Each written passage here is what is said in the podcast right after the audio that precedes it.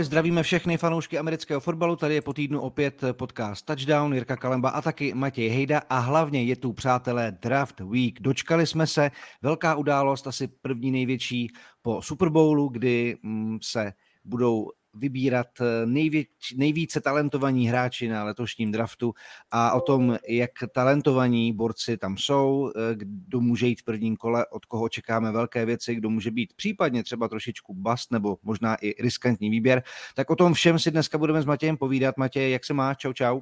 Ahoj Jirko, zdravím všechny. No, já jsem hlavně natěšený. Pro mě draft je moje asi nejoblíbenější událost v celém roce.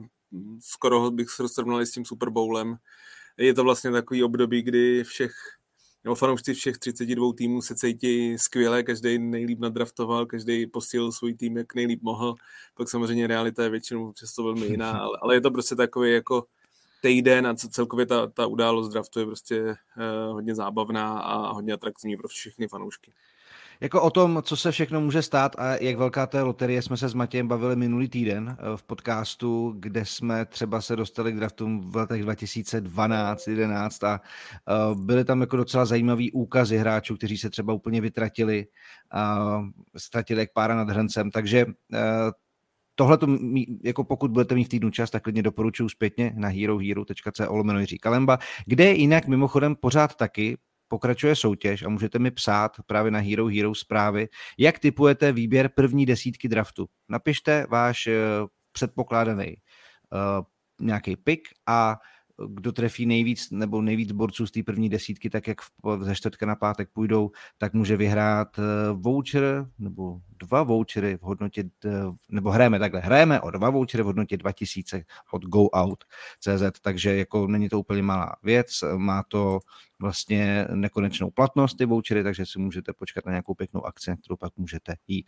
Tolik na úvod a Matěj, my jsme sice vlastně jako avizovali draft, řešili jsme ho, ale taky v posledních týdnech moc dobře víme, že jsme probírali mm, podpisy, přestupy a ten jeden pořád vysel ve vzduchu. Vědělo se o něm, bylo to veřejné tajemství, pak ale to tak nějak jako na chvilku ustrnulo, až včera večer, asi všem, kdo sledují zprávy o NFL, blikla notifikace, že Aaron Rodgers je teda definitivně hráčem New York Jets. Co Jets za něj uh, dostanou, tak kromě toho, že uh, tam teda míří tenhle ten 39-letý Boreček, uh, pátý kolo letošního draftu, což znamená 170. výběr a taky 15. v tom prvním kole. A Green Bay dostávají 13. pick, uh, druhý kolo číslo 42, šestý kolo 207 a pokud Aaron Rodgers bude hrát víc než 60% vlastně jako všeho herního času, tak taky ještě první kolo příští rok. Kolem tohohle se to asi tak nějak jako pořád točilo, co jsme se bavili minule, tak Jets možná trošičku jako řekněme, rozhodilo vyjádření Rodgerse v podcastu Peta McAfeeho, že uvažoval, že úplně skončí, to znamená, že nevěděli možná, jestli mají investovat tolik do toho, aby Rodgers tam odehrál třeba jednu sezonu. Teď je každopádně jasný, že míří do AFC. Eh, fanoušci Chicago Bears si po letech krutovlády Rodgerse a Favra můžou oddychnout a co čeká vlastně nás, jako jaká mapa eh, NFL nebo víceméně AFC se nám s tímhletím jako rýsuje, když už jsme s tím sice víceméně trošku počítali, ale teď už je to teda prostě hotová potvrzená věc. Tak eh, největší výsledek, že AFC, která už takhle byla uh, velmi silná na, na quarterbacky a hodně hvězdná, tak je ještě silnější. Uh, Aaron Rodgers i po té nepříliš nepříliš vydařený minulý sezóně, si myslím, že v dobrém systému s dobrýma spoluhráčema a s dobrou obranou, kterou Jets mají, hmm. Eh, může zase patřit k nejlepším quarterbackům ligy. Já si fakt myslím, že, že herně a tím talentem a možná i nějakou tou extra motivací, kterou by mohl mít, si myslím, že je pro Jets obrovskou posilou. Na druhou stranu si myslím, že za ní dali ale docela dost. To takhle bych docela i pochválil generálního manažera Green Bay. Já jsem si myslel, že Green Bay prostě tím, že jasně dalo najevo, že s ním už dál nepočítá, že ty cesty se rozejdou, tak jsem trošku čekal, že na tom tradu za hráče typu Rodgerse i přes ten věk, ale hlavně zase přes ten jeho obrovský plat, že ta kompenzace bude poměrně slabá a nakonec si myslím, že to není vůbec špatný, že si myslím, že za něj dostali docela dost eh, ani bych jako nehodnotil to, že se posunuli z 15 na 13 v prvním kole, to si myslím, že je skoro jako jedno z nejdrobnějších, ale dostali druhý hmm. kolo letos a ten příští rok, pokud eh, Aaron Rodgers odehraje víc než 65% snapů, tak, eh, tak eh, to bude vlastně první kolo, což si myslím, že je jako velmi slušný. To, to, to pro mě je docela překvapení. Takže vlastně se dá, jako na první pohled se dá to označit jako win-win na obě strany.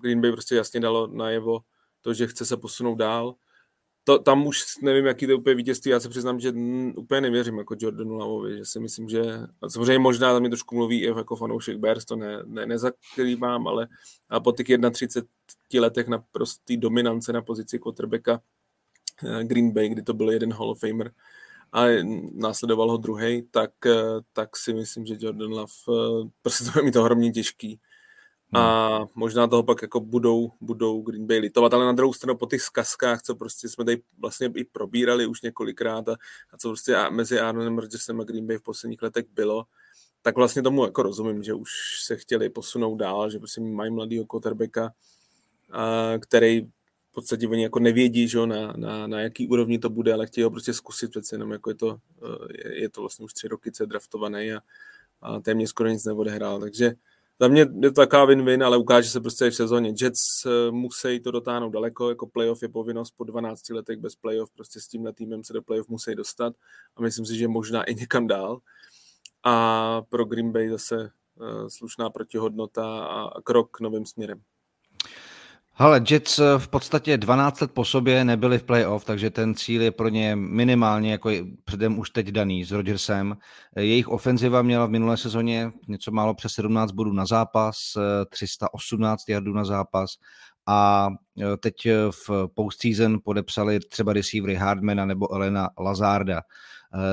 O té obraně si mluvil, Sos Gardner jako jedna z vycházejících defenzivních hvězd ve středu téhleté obrany je to je něco, co Jets dává opravdu zajímavý mix. Samozřejmě uvidíme, jak ožije Aaron Rodgers eh, v tom novém týmu. Přece jenom je to, je to velký krok. Eh, loni už tého produkce nebyla taková. Samozřejmě můžeme diskutovat o tom, nakolik to bylo prostředím, nějakým jeho nastavením a, a, a předem daným takovým jako naštváním na tu organizaci, i když jako samozřejmě příští rok má dostat část toho vyjednaného kontraktu, což je 54 milionů dolarů.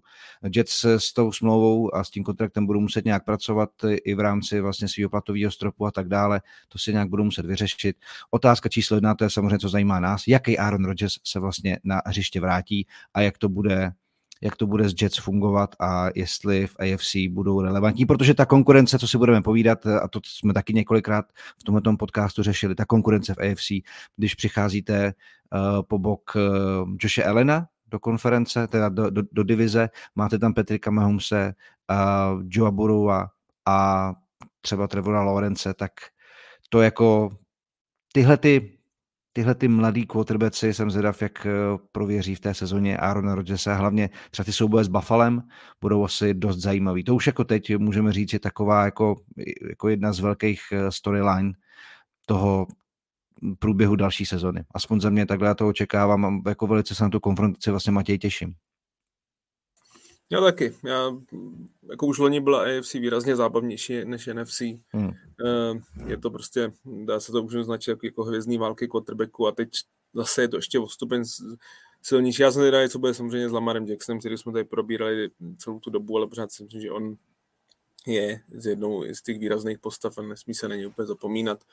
To je samozřejmě záleží, jestli zůstane v Baltimoreu, ale, ale opravdu Jets, eh, je, je, je, to, svým způsobem je to risk, jako když se zase vemeš, prostě bereš 39 letého quarterbacka po ne dobrý sezóně, eh, je to řešení maximálně na dva, asi maximálně tři sezóny, víc, víc ne.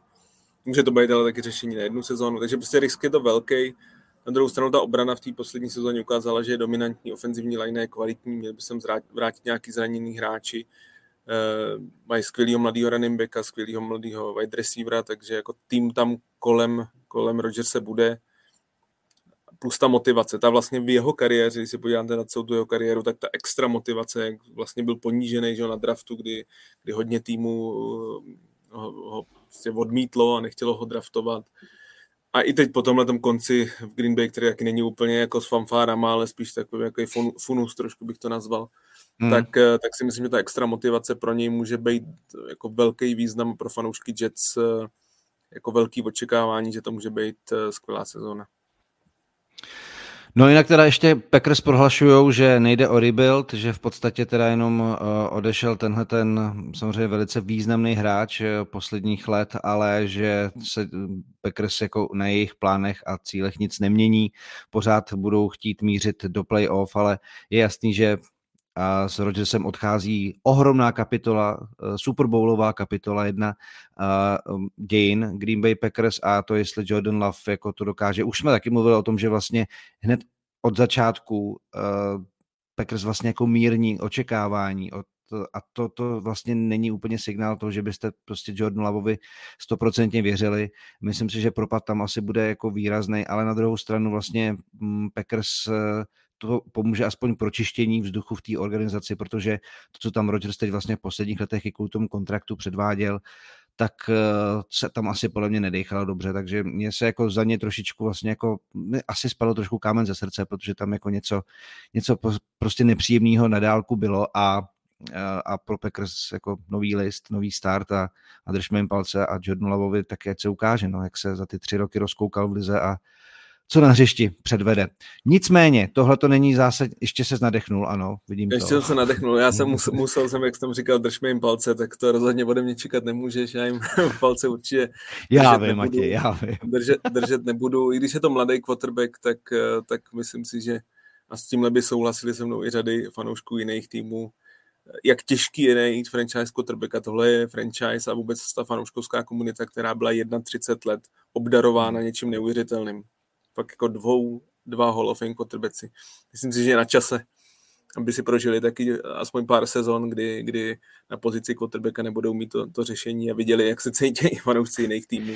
Já, já jsem to vlastně myslel, já jsem to vlastně myslel jako lidsky za to hlava, který se to vyčekal, ale jinak z pohledu takhle globálního samozřejmě dalších fanoušků. Já jako, mě vlastně Green Bay ničím jako nevadí jako organizace, naopak je to strašně jako sympatický tým, co se týká té tý fanouškovské základny samozřejmě a to, jak jako malý městečko a komunita to je. On o tom i Rodgers vlastně víceméně mluvil v tom podcastu Peta McAfeeho, jaký měl vztah s těma fanouškama, jak dobře se tam cítil. Ale uh, jako jestli něco teď v posledních eh, letech asi trošku jako dávalo kaňku na, na jejich tak to bylo chování Arona Rodgersa. Já prostě pořád zmiňuji tu, uh, tu jeho šarádu s vakcinací a tak dále. A teď i vlastně to, co tady jako dělal za drama kolem jako odchodu, neodchodu a jestli bude jako mm, končit kariéru, nebude. Nezasloužili si to Packers a myslím si, že pro ně je to určitě jako pro ně je to možná trošku vysvobození, ale jako 31 let, to si jako řekl správně, to, to málo kdo má. Tak jako něco takového si vlastně mohli užít fanoušci Patriots s Tomem Bradym a Beličíkem a jejich jako Superbowlová éra. A jako možná trošku, nevím, Indianapolis Colts eh, s Peytonem Manningem, který prostě byli kompetitivní rok co rok, ale jako kdo to pak ještě má, nevím, Seattle s Wilsonem, ke konci už moc ne, taky to bylo fajn, ale, ale tohle to je strašně těžký, tyhle soutěži něco takového trefit, no, takže pro Green Bay asi nenastává úplně, úplně jako fany období, nicméně uvidíme, jak se s tím poperou, protože jako NFL v tom strašně zajímavá, že se vám to může podařit nějakým způsobem slepit dohromady a, a, a pak se vezete na vlně. Dobrá, hele, ale náš nejzásadnější problém tohohle dílu je draft. Respektive talent na draftu, respektive to, kdo má na první kolo na těch pozicích a o kom se už docela dlouho mluví. My jsme v tomhle podcastu probírali, uh, řekněme, tu čtveřici, možná pětici quarterbacků, o kterých se mluví nejvíc. Já bych s touhle pozicí s dovolením rád začal, protože se týká samozřejmě očekávaného prvního výběru. To znamená, že Bryce Young už je braný obecně, že půjde do Caroliny, Slyšel jsem od eh, některých eh, zámořských jako komentátorů, třeba to, kdyby byl možná větší, že by si Chicago ponechalo ten výběr, a to jsme spolu taky řešili. Tam samozřejmě největší eh, otazníky jsou právě kolem té jeho fyzické konstituce, jestli vlastně jako mm, může zvládnout dlouhodobě tu eh, tvrdou realitu každodenního života v NFL. Na druhou stranu z těch quarterbacků je asi pravděpodobně jako nejvíc ready. Ukázali to i různé testy a prostě Bryce Young z Alabamy se považuje za budoucí jedničku draftu. Pak tam máme další borce, o kterých eh, kolují jako různé informace. CJ Stroud, který byl dlouho a všude jako mm, označován jako jasná dvojka, tak eh, teď jsem četl, že prostě v rámci toho jednoho kognitivního testu dal asi jako 18% bodů, kde a Bryce Young měl někde přes 90 a že to je jako velký red flag, že opravdu tohle by mohl být jako potenciální bust a manažeři se toho dost jako bojí a může se prý dost propadnout. Takže to mě jako v posledních dnech docela zaujalo. Uh, o Anthony Richardsonovi jsme se bavili jako skvělém atletovi, který ale toho tolik neodehrál a taky panují obavy na to, jak eh, by se mohlo jako hned, že asi to nebude hned do zapojení. No a když jsem se jako díval na toho, na to, koho, se, jako koho ještě zmiňují, tak takový Hendon Hooker, který má jako dobrou ruku, dobrý atlet, ale byl zraněný Tennessee. Na druhou stranu je to jeden z hráčů, kteří se kromě třeba ještě eh, Luise z Kentucky zmiňují. Tak eh, pojďme si vzít ty, ten talent po těch pozicích a pojďme nějakým způsobem zhodnotit, jak, jak to vidíš u quarterbacku, jak to sleduješ v rámci toho letošního draftu. Jedna věc, která se dá říct eh, asi už s naprostou jistotou, že Bryce Young je odskočený od, od zbytku těch quarterbacků, který si zmiňoval, že opravdu nie je to jenom o té o tý výšce a ještě víc bych řekl tý, tom somatotypu, jaký on má, protože on je opravdu střízlík, není to takový ten typický hráč amerického fotbalu, hodně ho přirovnává, je to samozřejmě, ty budeš eh, ještě líp znát eh, k, k Stefu Karimu, k basketbalistovi. Že ta jeho postava je opravdu, že je jako drobný hráč, drobný rozehrávač na pozici quarterbacka. Já i poměrně souhlasím s tím, že kdyby byl 6-2, 6-3, takže by Chicago možná netradovalo ten pick a že by, že by možná ho vzalo, protože talent opravdu má, jako jeho, jeho přehled na hřišti, jeho pasy jsou, jsou vynikající, myslím si, že v tomhle je opravdu silný ale právě ještě navíc u toho Chicago je fakt problém to, že v tom v těch podmínkách, který Chicago hraje, hlavně v těch zimních měsících, tak potřebuješ jako quarterbacka, který je, je jako fyzicky dobře stavěný a to právě Bryce Young není. To znamená, že já jsem přiznám, že jsem byl 100% přesvědčený, jak k tomu tradu dojde, ale chápu, že třeba pro tým, který hraje v hale, jo, který prostě hraje v, v trošku jiných podmínkách než třeba Chicago nebo zrovna Green Bay, o kterých jsme mluvili, takže to dává smysl, protože ten kluk opravdu talent má, je to vůči typ, eh, jak už si říkali, ty testy eh, mu vycházejí jako skvěle, takže vlastně všechno, kromě té postavy na pozici quarterbacka má. Bylo by asi obrovský překvapení, kdyby nebyl jedničkou, protože jak si myslím, že letos, jak už si měl, nebo zmiňoval ty soutěži, jak mají posluchači natypovat top desítku, tak myslím, že letos bude obzvláště těžký. Myslím si, že hmm. letos to, jestli trefí třeba tři, tři místa jako tým, s hráčem, tak, tak klobouk dolů, protože si myslím, že se to může vyvíjet naprosto jakkoliv. Ale jednička si myslím, že je v tomhle téměř jasná, jak by měl eh, být eh, tím, proč Carolina mm, tradovala ten, ten balík draft pozic a DJ Mora na to, aby se posunula na jedničku. U těch ostatních je, quarterbacku jsou otazníky.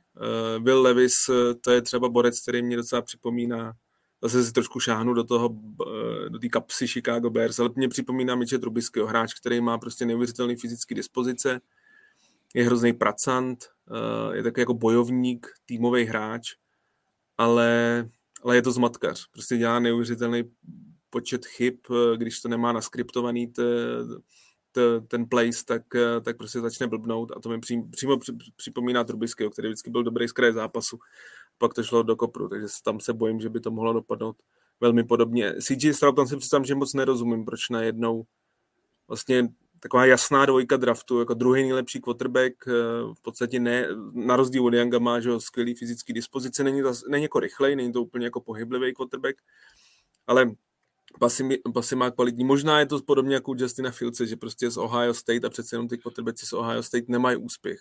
Dlouho to se zmiňuje docela často právě jako líheň Ohio State, že tak, jako eh, adaptace na NFL jim nejde.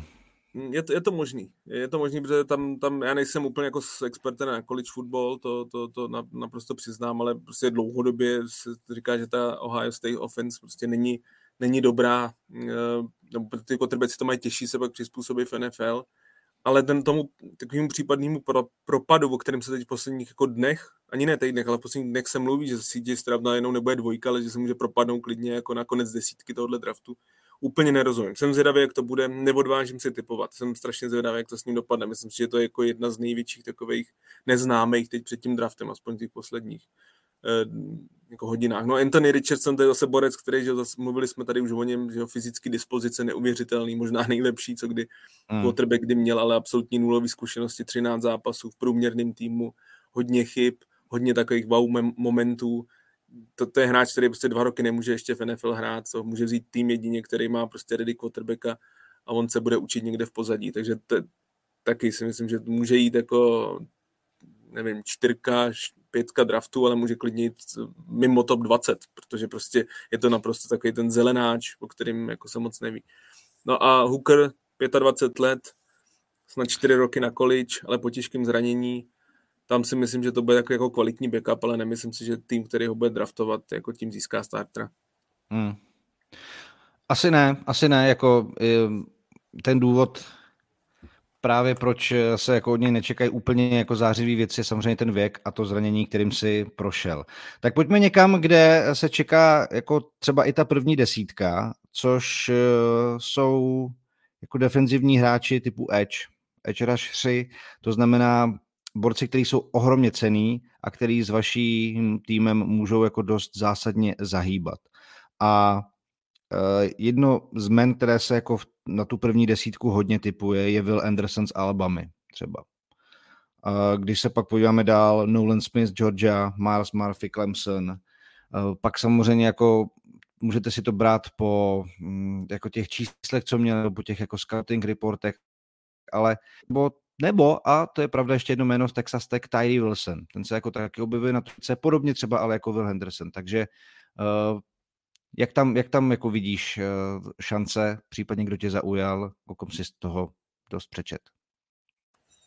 tak to nejatraktivnější jméno je tam Will Anderson, to je hráč, který, já si pamatuju, když jsem se jako po loňském draftu díval na takový mock drafty na další sezónu, protože jsem čekal, že Chicago bude velmi, velmi dole, tak Will Anderson byl jako v řadě těch mock draftů jako jednička draftu, jakože to byl prostě největší talent, on měl tu předloňskou sezónu naprosto skvělou, dá se říct na poměry kolik skoro takovou jako na freshmana, skoro generační, ale ta poslední sezóna, nebo ta před pár měsíci skončená, tak slavná nebyla.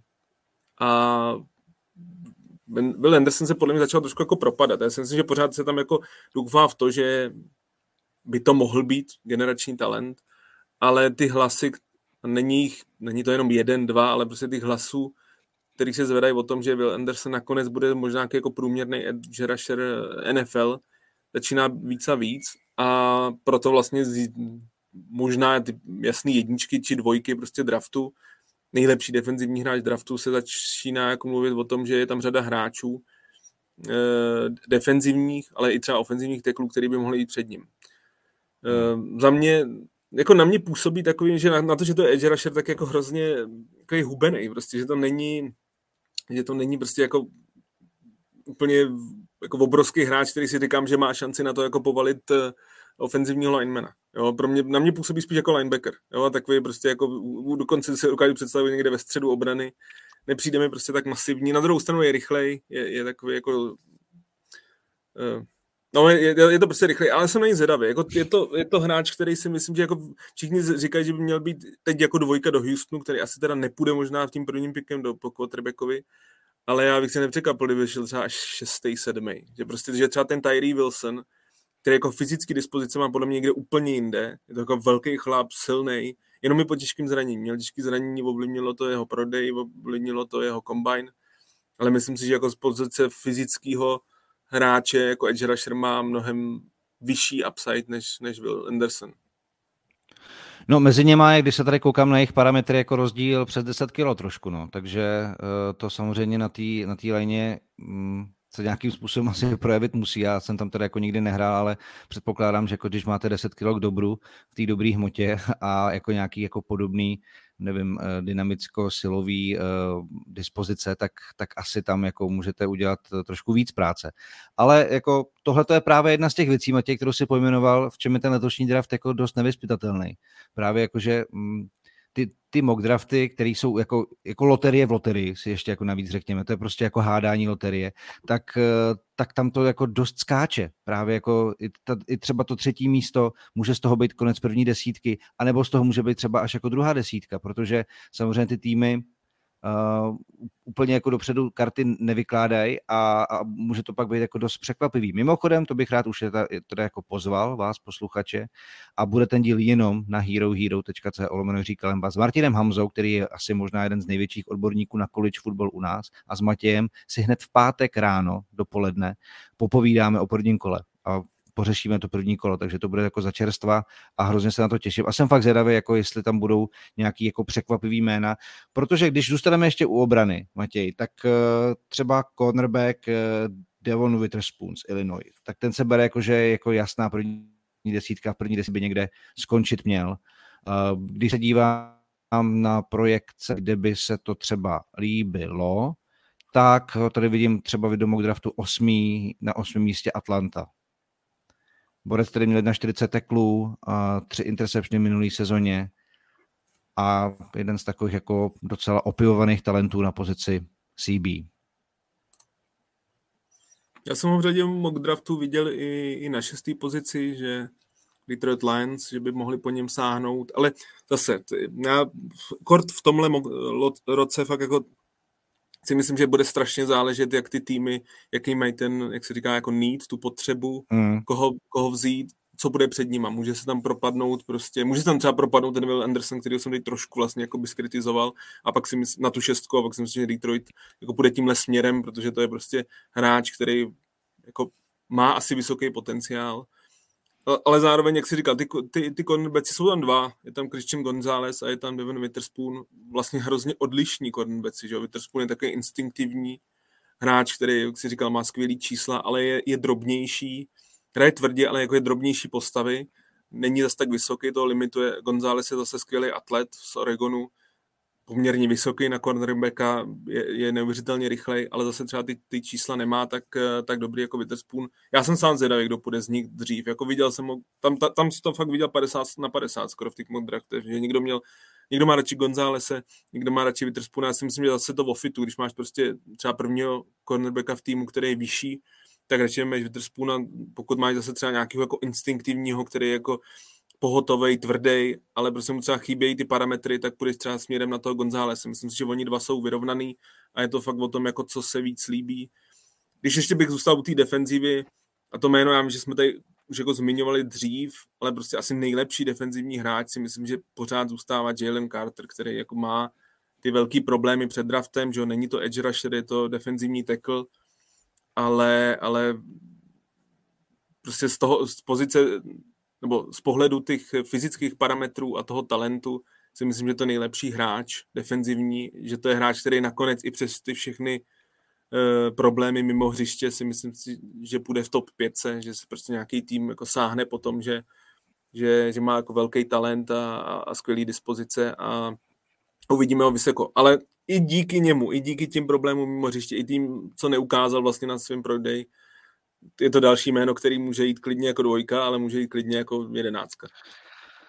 Ale ten jeho talent je nesporný. Já jsem teď, myslím, že to bylo včera, že jsem na QB Report uh, profilu četl, že právě se hodně líbí Pítu Carrollovi. Jo, to už jsme tady taky probírali, takže Seahawkers spozorněte právě, že Anthony Richardson, jako, že ten taky trošičku riskantní pick v pozici toho nečitelného quarterbacka z pohledu toho, jak by se mohl adaptovat do hry, ale za Gino Smithem by mohl dostat jako chvilku na uh, uzrání, anebo Jalen Carter. Jalen Carter se hodně objevuje na šestce pro Lions, ale jako asi by možná jako se nikdo nemohl divit, kdyby si Pete Carroll uměl představit že ho si udělal jako na něj nějaký security check a, a prostě ví, že uh, mu tu šatnu nějakým způsobem uh, nerozhází, tak eh, prostě tohle je hráč, který je samozřejmě jako ohromný generační talent na pozici defense linemana a eh, je, je to dost možný. Je to dost možný, že skončí už v první pětce. Uh, taky jsme říkali, že on nechtěl mimo už první desítku vlastně s žádnými týmy mluvit, protože si byl prostě stoprocentně jistý, že ho někdo chtít bude. A um, jako podle těch prognóz to vypadá, že, že to v té desíce bude. Ale Samozřejmě jsou i tací, kteří si myslí, že, že může jako se propadnout dál, že prostě v ten draft day se to nakonec eh, tyhle ty prognózy vyplnit úplně nemusí. No. Já bych byl, se přiznám, hodně překvapený, kdyby šel mimo top 10. Myslím si, že uh, na osmičce Atlanta, na devítce Chicago nebo na desítce Philadelphia jsou takový špunt pro něj, že jako jeden z těch tří týmů ho určitě veme. Všichni tři týmy, no takhle, Philadelphia úplně tolik ne, ale je to tým, který známe, že i když má něco silného, tak to ještě posílí. A Jordan Davis uh, s Carterem spolu, vlastně bývalí spoluhráči z Georgie, kdyby byli jako ve středu té obrany Philadelphia, to byla neuvěřitelná síla. Chicago má absolutní jako need v defenzivě, tam to je jako ta defenzivní line je úplná tragédie. A Atlanta taky, takže tam si myslím, že jako přes ty určitě se nepropadne, i přes ty problémy. Jsou to týmy, který s ním jako měli několik schůzek, takže tam bych byl překvapený, ale já, já si myslím, že je klidně možný, že ho veme ten Seattle. Tam podle mě jsem zvědavý, jestli ten Tyree Wilson, o kterém si mluvil, nebo o kterém jsme mluvili, tak jestli tam bude na pětce, tak si myslím, že bych si já teď osobně typnul, že Seattle půjde spíš tímhletím směrem, pokud, eh, pokud tam eh, Wilson nebude a může se to stát, tak pak bych se úplně nedivil, kdyby, a byl tam Carter, tak kdyby šli tímhle směrem, pokud teda nepůjdou tím, takovým tím velkým riskem do toho quarterbacka budoucnosti. A to si říkám Ale opravdu budoucnosti. To je fakt, jako já se zrovna říkám právě pro fanoušky Seahawks, že se ještě dovolím zastavit u toho pátého výběru letošního prvního kola, protože eh, že jo, mm, je to díky tomu tradu Rasla Wilsona do Denveru, že se díky prach mizerný eh, sezóně eh, Broncos Seattle po letech dostal takhle vysoko na draft. A teď zrovna máte situaci, kdy bývají drafty, kdy je to prostě jako daný, kdy víte, že tam na vás jako spadne někdo, koho si jako vyhlídnete na tu pozici, kterou potřebujete. A teď to je prostě jako taková v úvozovkách Sofina volba. Jít, pokud tam bude zbývat Richardson, jít do tohohle, že se jako pojistíš trošku nejistou budoucnost, ale jako s ohromně velkým příslibem, a nebo prostě posílíš obranu, kterou potřebuješ posilovat vždycky. A obrana ti vyhrává šampionáty a vyhrála ten Super Bowl eh, kdysi Seattle. A teď se tam rodí zajímavý mladý jádro, takže jako mít tam nějaký tenhle další skvělý talent, který do toho, který do toho mixu vhodíš, je prostě za mě jako velice lákavý. A tohle to prostě podle mě mm, se ve front office Seahawks určitě řeší. No. Schneider a Carroll tam určitě strávili ne jeden večer, možná s hlavama v dlaních, jak to vzít, ale prostě uvidíme taky, kdo tam, kdo tam bude. Já jenom, Matěj, bych se ještě vlastně rád vrátil k těm cornerbackům, protože ano, ten um, Devon Witherspoon a Christian González, který má mimochodem něco málo přes tři jardy na target, jakože prostě jako tohleto číslo, když na ně házeli, tak eh, on byl prostě velice efektivní v bránění. Uh, tak po něm tam ještě na první kolo se uh, myslí na Dionte Bankse z Marylandu, který zase je skvělý atlet. 4,35 na kombajnu, na 40 yard deši. Uh, 42 palců vyskočil prostě vertikálně a po něm další, kdo by mohl jít potom za chvilku, Joey Porter Jr. z Penn State což eh, je jako prostě jako vlastně povolil 143 jardů v deseti zápasech v loňské sezóně. Takže jako další člověk, který nějaký potenciál na první kolo je a vlastně tahle ta skupina je docela silná, když to koukám. Emmanuel Forbes Mississippi State, taky ještě jako možná predikovaný první kolo. Ještě bych dodal Kema Smise, to, je, to taky o něm se mluví, že by mohl být v prvním kole. Jo, hmm. cornerbacki jsou si myslím, že jako velmi solidně. Jo, eh, tohle je jako slušný, slušný ročník, jak se říká. A navíc, na, navíc je to prostě pozice, která je vždycky hodně atraktivní uh, pro, pro ty generální manažery. Prostě cornerbacka v dnešní NFL, která je hlavně pasová liga, prostě kvalitní cornerbacky potřebuješ, když máš špatnou secondary. Nemáš moc v podstatě šanci. Takže, takže bych se nedivil, kdybych eh, kolem těch pěti v prvním kole šlo. No tak se přesuneme dál, nikam třeba na útočnou stranu míče. Wide receiveri, running backi, tam uh, u running backů jako uh, rezonuje jedno jméno, což je Bijan Robinson z Texasu. Viděl jsem ho u ikonky Chargers, kde samozřejmě teď se řeší kontrakt Ekelera, takže uh, i tohle to může samozřejmě hrát roli. Takže co tenhle ten 110-kilový borec Texasu podle tebe? Jak, e, i když mluvíme o runbacích, kde ta liga je vůči ním velice nekompromisní a jsou takový jako zbytkový zboží, který prostě bohužel je náchylný na zranění a kromě Derika Henryho, tak v poslední době jako v lize nemáš, a možná Barkleyho v Giants nemáš nikoho, s kým by se ty týmy úplně jako stoprocentně vázaly na velký kontrakty a velký peníze tak eh, někdo takovýhle může samozřejmě tvýmu týmu jako dost okysličit útočnou hru. Bijan Robinson. Já jsem se nemusel podívat, v kolikátý tahají Chargers, uh, myslím, že jsou nějaký 21. To by, pro mě by to bylo možná překvapení, kdyby pořád byl ještě jako k dispozici, hmm. protože je to running back, to naprosto souhlasím, uh, s tím, že se prostě netahají vysoko. Na druhou stranu, podle scoutů, je to top 3 hráč tohohle draftu. Jako čistě hmm. z pohledu talentu, s Brycem Youngem a s Jelenem Carterem je to prostě takový ty top 3 jako blue chip player tohohle draftu. A to si myslím, že prostě pro nějaký tým bude lákavý, tým, který je třeba na 12, 14, 15 pozici, vzít takhle talentovanýho hráče. On má obrovskou výhodu, že to není takový, jako, takový kladivo jako uh, Derek Henry nebo Ezekiel mm. Elliott, ale on je opravdu, jako, právě jak jsi zmiňoval třeba Austina Eklera, že on je jako skvělý i, i v té pasové hře, je to jako neuvěřitelně šikovný running back, fakt jako komplet, komplexní typu třeba Sekvana Barkleyho, který byl před lety braný jako dvojka draftu. Jo, nemyslím si, že bude takhle Bijan Robinson vysoko, ale myslím si, že mimo tu top 20 by mě to trošku překvapilo, že si myslím, že to je tak talentovaný hráč, letošní draft není silný na wide receivery, což by taky mohlo být vliv. On je opravdu, opravdu jako komplexní zbraň do, do toho týmu. Není to jenom prostě běžec, který jako zavře oči a, a, a rve si to prostě, co mu udělá ofenzivní line, ale fakt jako hodně komplexní, je, je tě strašně těžko zastavit, je dobrý i po, i po tom keči. Takže za mě, já bych ho viděl trochu vej, se přiznám. A myslím si, že je hodně odskočený od dalších running backů. Přiznám si, že by mě překvapilo, kdyby nějaký další running back byl vybraný v prvním kole. Jo, já jsem si tady třeba udělal poznámku u Jahrira Gipse z Alabamy, jo, ale to je totiž jako borec, který se umí zapojit trošku do pasové hry a proto je takový trošku jako komplexnější, ale co se running backu týká, tak si myslím, že uh, víc než Bijan Robinson asi bychom řešit nemuseli. Wide receiveri Jackson Smith Njigba, Ohio State, eh, loňský rok 95 pasů, skoro 1600 nachytaných yardů, ne, 2021, ale loni zraněný část sezony. Takže samozřejmě ehm, ten otazník toho zdraví. Jordan Edison z USC, 25 touchdownů v posledních dvou sezonách. Um, co tam máme dál? Zay Flowers, Boston College. To je opravdu takový jako nejryzejší separátor, jakože to je fakt jako mašina a, a fyzická hrozba, eh, co se týká jako k obranám v NFL, takže Wide receiveri ne, neříkám, že to je asi úplně jako nejsilnější uh, klas uh, roku 2023, ale jako podle té podle potřeby si samozřejmě týmy můžou vybrat jako zajímaví lidi do prvního roku jejich kariéry.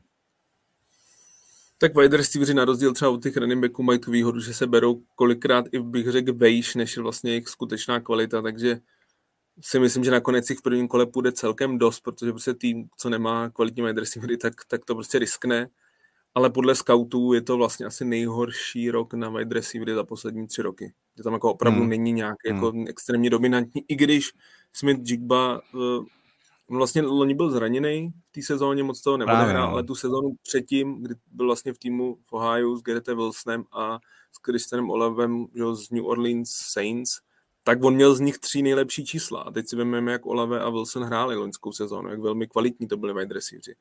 Takže Jigba jako asi podle mě má velmi slušný talent, teď jak třeba Green Bay se posunulo z té 15 na 13. Já bych se vůbec nedivil, kdyby Jigbu vzali a ještě víc tak jako nalili rány nebo sůl do ran Aaronu Rodgersovi, že, že za jeho působení nikdy nepsali wide receivera v prvním kole a by ho vzali. Protože si myslím, že z nich jako je nejtalentovanější. Mně se z nich líbí nejvíc. Ty další Flowers, to je takový, takový prcek, prostě šikula, rychlej běžec, ale prostě ty parametry mu chybí, takže si nemyslím si, že bude jako braný v taky tý top 20 draftu Quentin Johnson z TCU, nebo Jordan Edison. No. To jsou prostě to jsou asi čtyři jména, které jako podle mě všichni čtyři můžou jít klidně v prvním kole, ale spíš bych je viděl jako v té druhé 15, jako v tom druhé části prvního kola, prostě pro ty týmy, co potřebují třeba wide receiver, některý možná z kraje, z kraje, spíš možná z kraje druhého kola, ale nemyslím si, že tam kromě Jigby je někdo, kdo by byl jako vyloženě jako potenciální superstar. Hmm. No ale a tak když, když se dostaneme teď jako k ofenzivním, tak uh, jméno, který je jako ve spoustě prognóz úplně nahoře, je Peters Koronsky z Northwestern. To, tomu se jako předpovídá vlastně jako i ta první desítka dost často. A to si myslím, že je zrovna jako borec, který je celkem jako ready, protože hele, v loni blokoval 474 krát a povolili jako jenom jako vlastně šestkrát, že šel quarterback pod tlak. Vždycky berme ty čísla s rezervou, je to prostě količ, je to trošku něco jiného, ale uh, samozřejmě ty skauti jako vědí, asi už si dokážou představit, jestli tohleto tělo v NFL dokáže něco zastavit a u Petra Skoronského by z toho mohlo být jako docela slušný působení.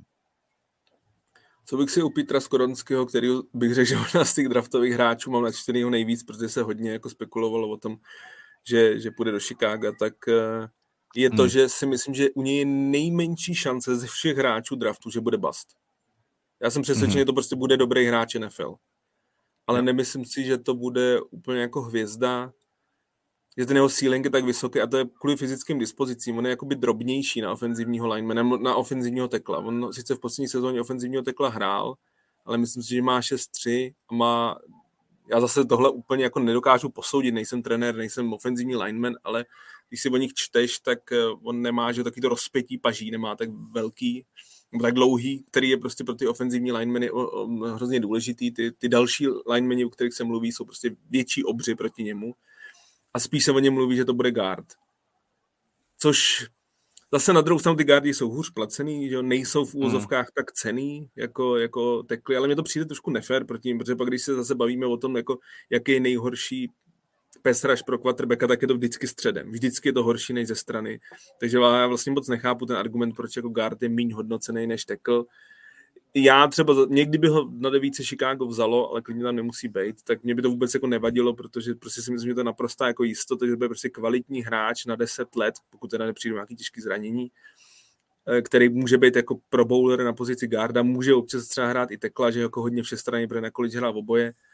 Je to zajímavý jméno, ale myslím si, že prostě kvůli tím mírám, tak jsou tam hráči jako Broderick Jones, a nebo jako Paris Johnson Jr. z Ohio State, který jsou prostě oproti němu jako mnohem atletičtější, to jsou prostě, oni hráli basket, že jo, jsou to jako 6-5, 6-6, prostě jsou o 10 cm vyšší než Skoronsky, mají větší to rozpětí paží, nemají třeba takový herní zkušenosti. Skoronsky je prostě vyložený jako, jako fot, hráč amerického fotbalu, jeho děda hrál léta za Green Bay, ty jejich slavný éře Vince Lombardyho, je prostě fakt jako z fotbalové rodiny, je to hráč, jak si říkal, jeho statistiky jsou jsou jako skvělí, jako skvělí na, na college a, a, je to taková jistota. Paris Johnson Junior a Broderick Jones, takový dva další zmiňovaní tyklové, mají asi vyšší ten, ten, ten strop, ale zároveň to můžou být kluci, kteří můžou být za tři roky mimo ligu.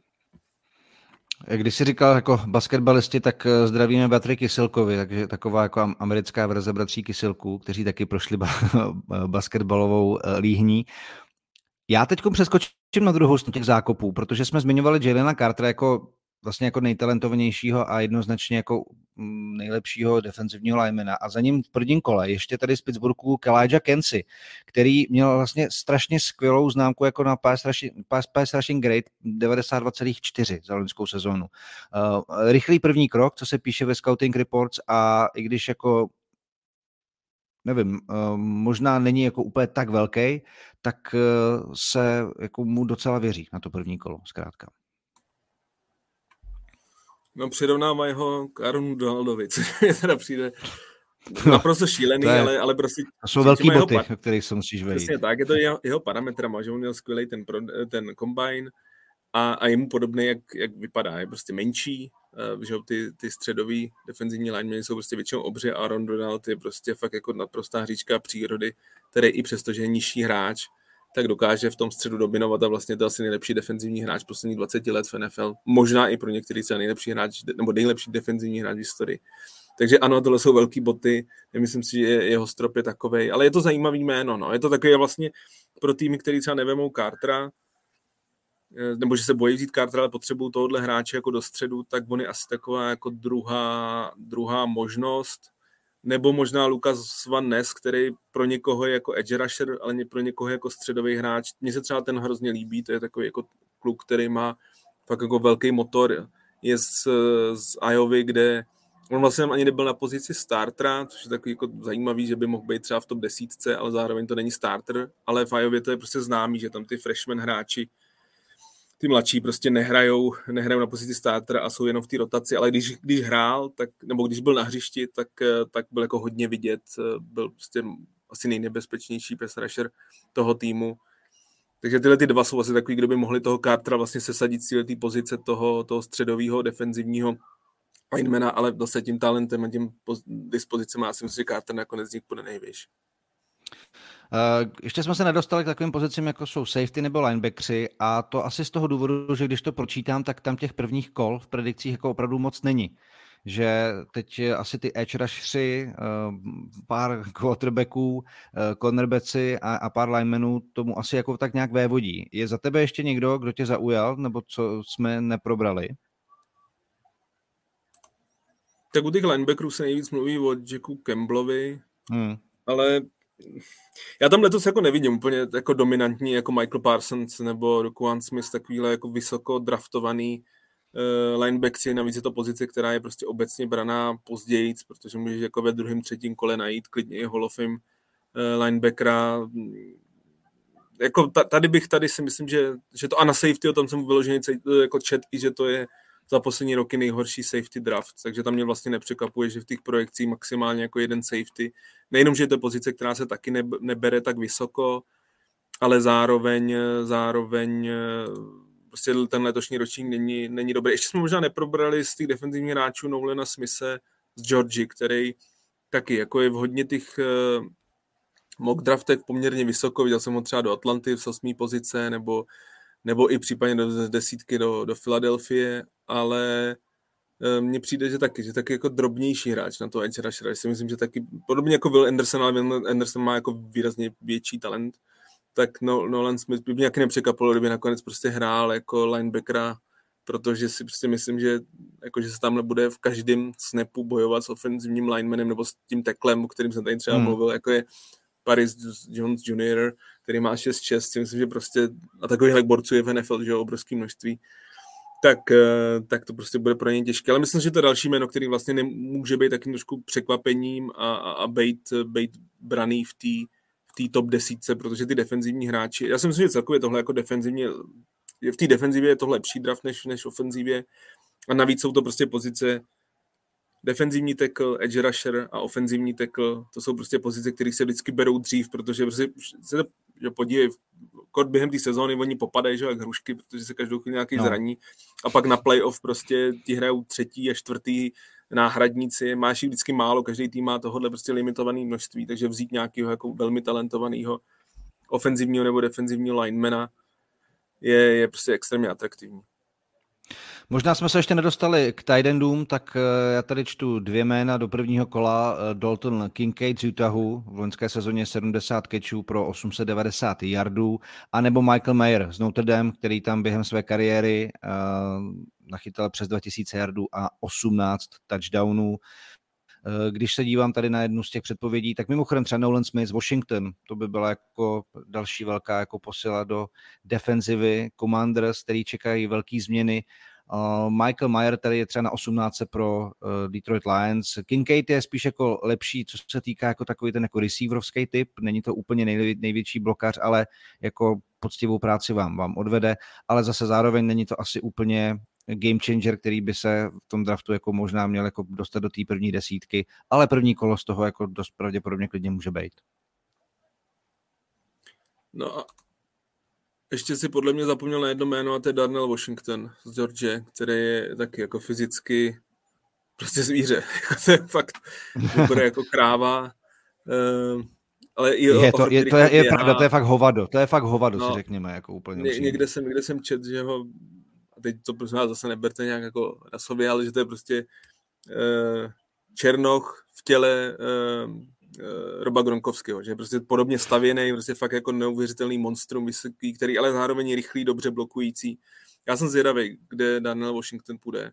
Ale je pravda, že jako kdybych já si měl vybírat, tak asi pro mě možná, nebo mně se trošku víc líbí ten Dalton Kincaid i, a i ten, hmm. i ten Mayer z Notre Dame. Ten Mayer, Mayer mi přijde jakoby strašně komplexní, že to bude prostě, což Notre Dame je docela klasika, tam oni prostě ty, tam ty tight musí být dobrý i v blokování, je fakt jako komplexní hráč. Asi si nemyslím, že bude trhat rekordy jako uh, v té pasové hře. Uh, nebude to prostě Travis Kelsey, to rozhodně ne, ale, ale myslím si, že to bude neuvěřitelně komplexní uh, tight end. A myslím si, že všichni tři tyhle ty jména, si myslím, že půjdou v prvním, no, mají velkou šanci v prvním kole. Tady jsou taky hráči, kteří se berou víc později. Já jsem tady říkal, myslím, že v minulém podcastu, že že vlastně i proti ním ta historie draftů, že kolikrát ty nejlepší tajdendi jsou braný v druhém, třetím až pátém kole, že jo?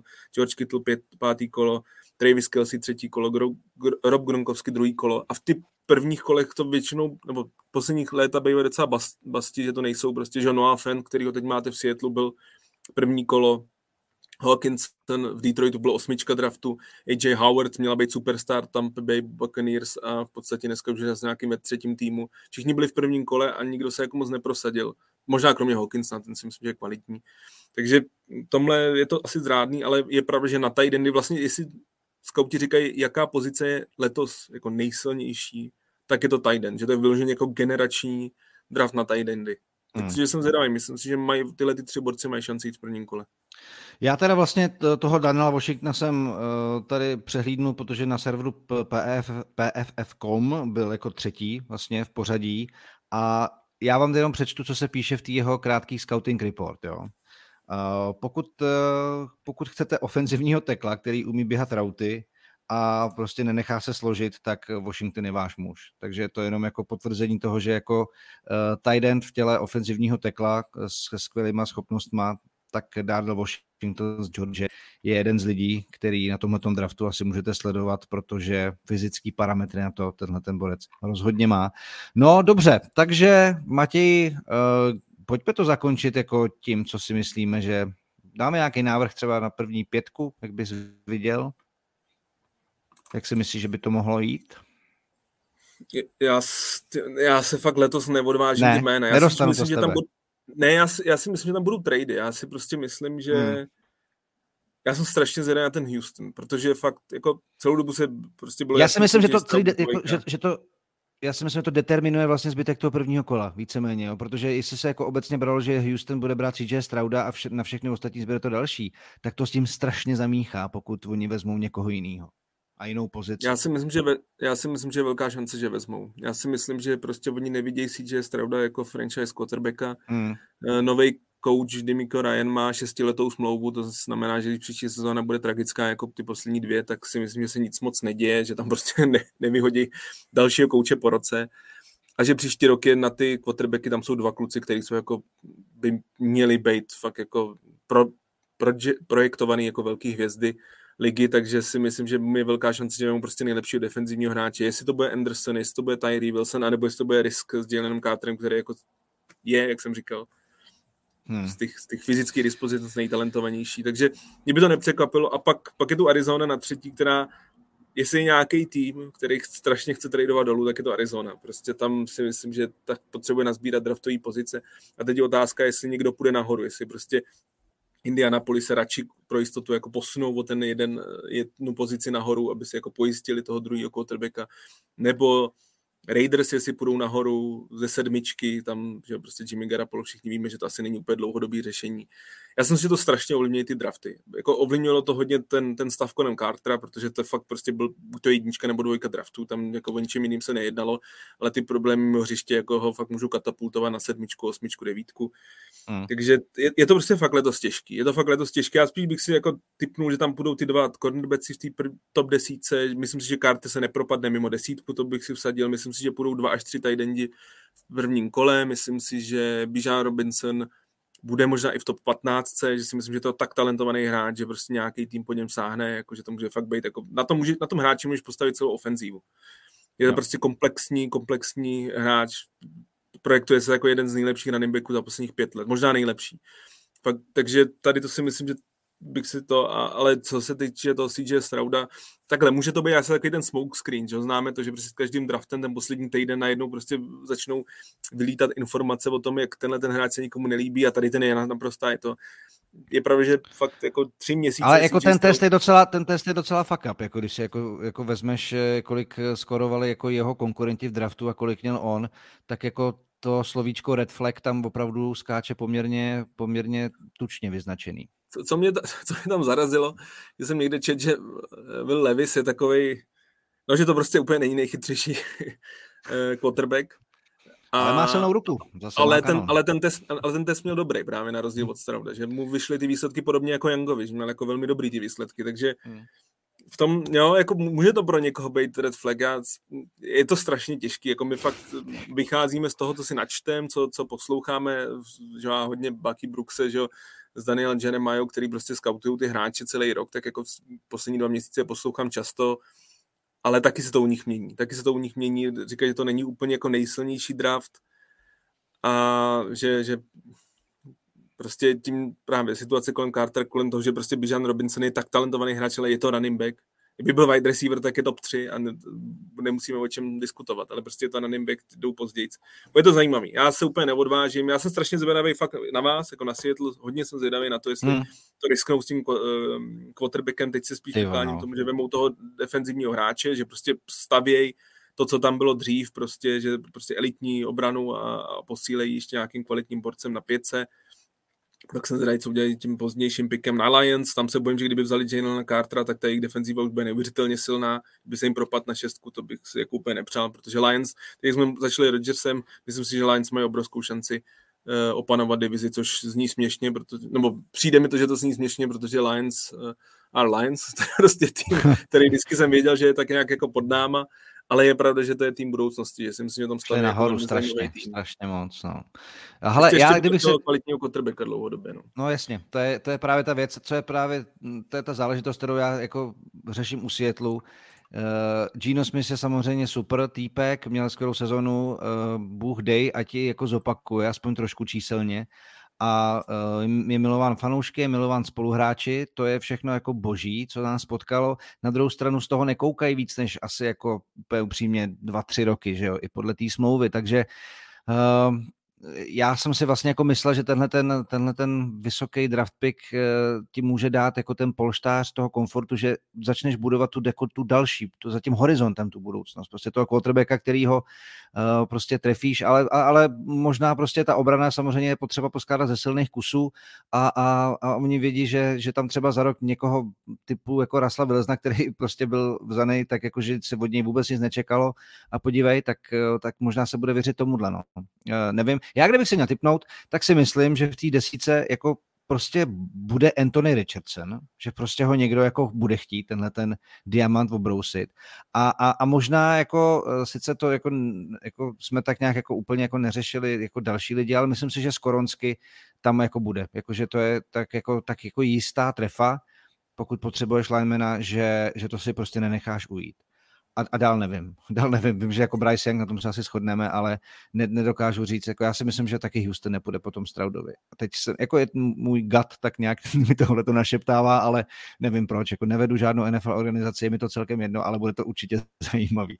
A budeme se o tom s Matěm Hejdou a taky Martinem Hamzou povídat hned v pátek dopoledne a v pátek ten díl vyjde jenom, jenom na herohero.co lomeno Jiří Kalemba a jinak ještě připomínám, pojďte mi posílat na Hero Hero vaše tipy na to, jak dopadne vlastně ta první desítka, což jsme si dneska v dnešním díle řekli, že to vůbec nemusí být jednoznačný. Matěj, eh, krásná hodinka při úterním dopolední, já už se nedokážu úterý představit eh, bez eh, povídání o NFL, kolik už týdnů uteklo od Super Bowlu a pořád je co řešit a teď ta velká věc draft, viď? Přesně tak, teď je takový, jako pro mě to je takový finish té off-season, pak si myslím, že bude trošku slabší období po draftu, se přece jenom toho úplně moc neděje v NFL až do léta, je to takový slabší, takže pojďme si užít tady to, tady to vlastně jedno z vyvrcholení off-season, já se na to moc těším, jenom takovou malou radu, když vám třeba jsou sympatiční nějaký hráči, tak úplně si ne, jako na tom draftu, tak si tak není úplně dobrý si budovat nějaký přehnaný sympatie k ním, protože to většinou pak dopadne úplně jinak. Mě zároveň zajímalo, jako koho třeba na světlu, nebo do světlu bys ty chtěl na té pětce, jestli bys chtěl radši toho defenzivního hráče nebo ofenzivního linemana, nebo, nebo hmm. prostě jít tím směrem quarterbacka. Já jsem fakt jsem na to jako zvědavý, plus ještě na čtyřce Indianapolis Colts. To jsou jako dva týmy, který jsem hodně zvědavý, jak, jak si poradí. Já se asi teď kloním k tomu defenzivnímu linemanovi možná, člověče. Edge rusher lineman, prostě něco takhle to ještě vypolstrovat a a, a, a tu sezonu prostě jako ještě jít jako ten krok dopředu prostě, no. Utočit. A uvidíme, uvidíme. Uvidíme. Dobrý, uvidíme. Já, jako, já se taky strašně těším, jsem strašně že se tenhle ten týden ještě vlastně uvidíme a uslyšíme a, a budu se těšit i na vás, na vaše postřehy případně k tomu dílu, anebo k tomu minulýmu, protože když teď Matěj zmínil, jako abyste se jako nedělali přehnaný naděje, že ten váš hráč změní hned jako kurz dějin vaší organizace, tak zrovna v tom minulém díle, který teda ještě jednou doporučuji k poslechnutí, jsme tam měli první desítku draftu 2012 nebo 11, teď nevím, a prostě jako asi čtyři ty borci z té první desítky jako jsou nezvěstní, neví se, kde jsou, jako, takže jako uh, prostě to fakt může dopadnout na všechny světové strany. Nicméně, užijte si týden, uh, užijte si draft a my ten draft pak samozřejmě tady trvá celý víkend, zhodnotíme v dalším týdnu a to první kolo to prostě chce za čerstva a vyřešit, kdo tradoval, kdo netradoval a kdo jaký známky z toho bude mít a jak se to všechno bude v NFL měnit. Matěj, díky ti, skoro přesně hodina našeho povídání o NFL, uh, uvidíme se, uslyšíme se a mějte se, podcast Jirka Kalema, Matěj Hejda se loučí. Ahoj, ahoj.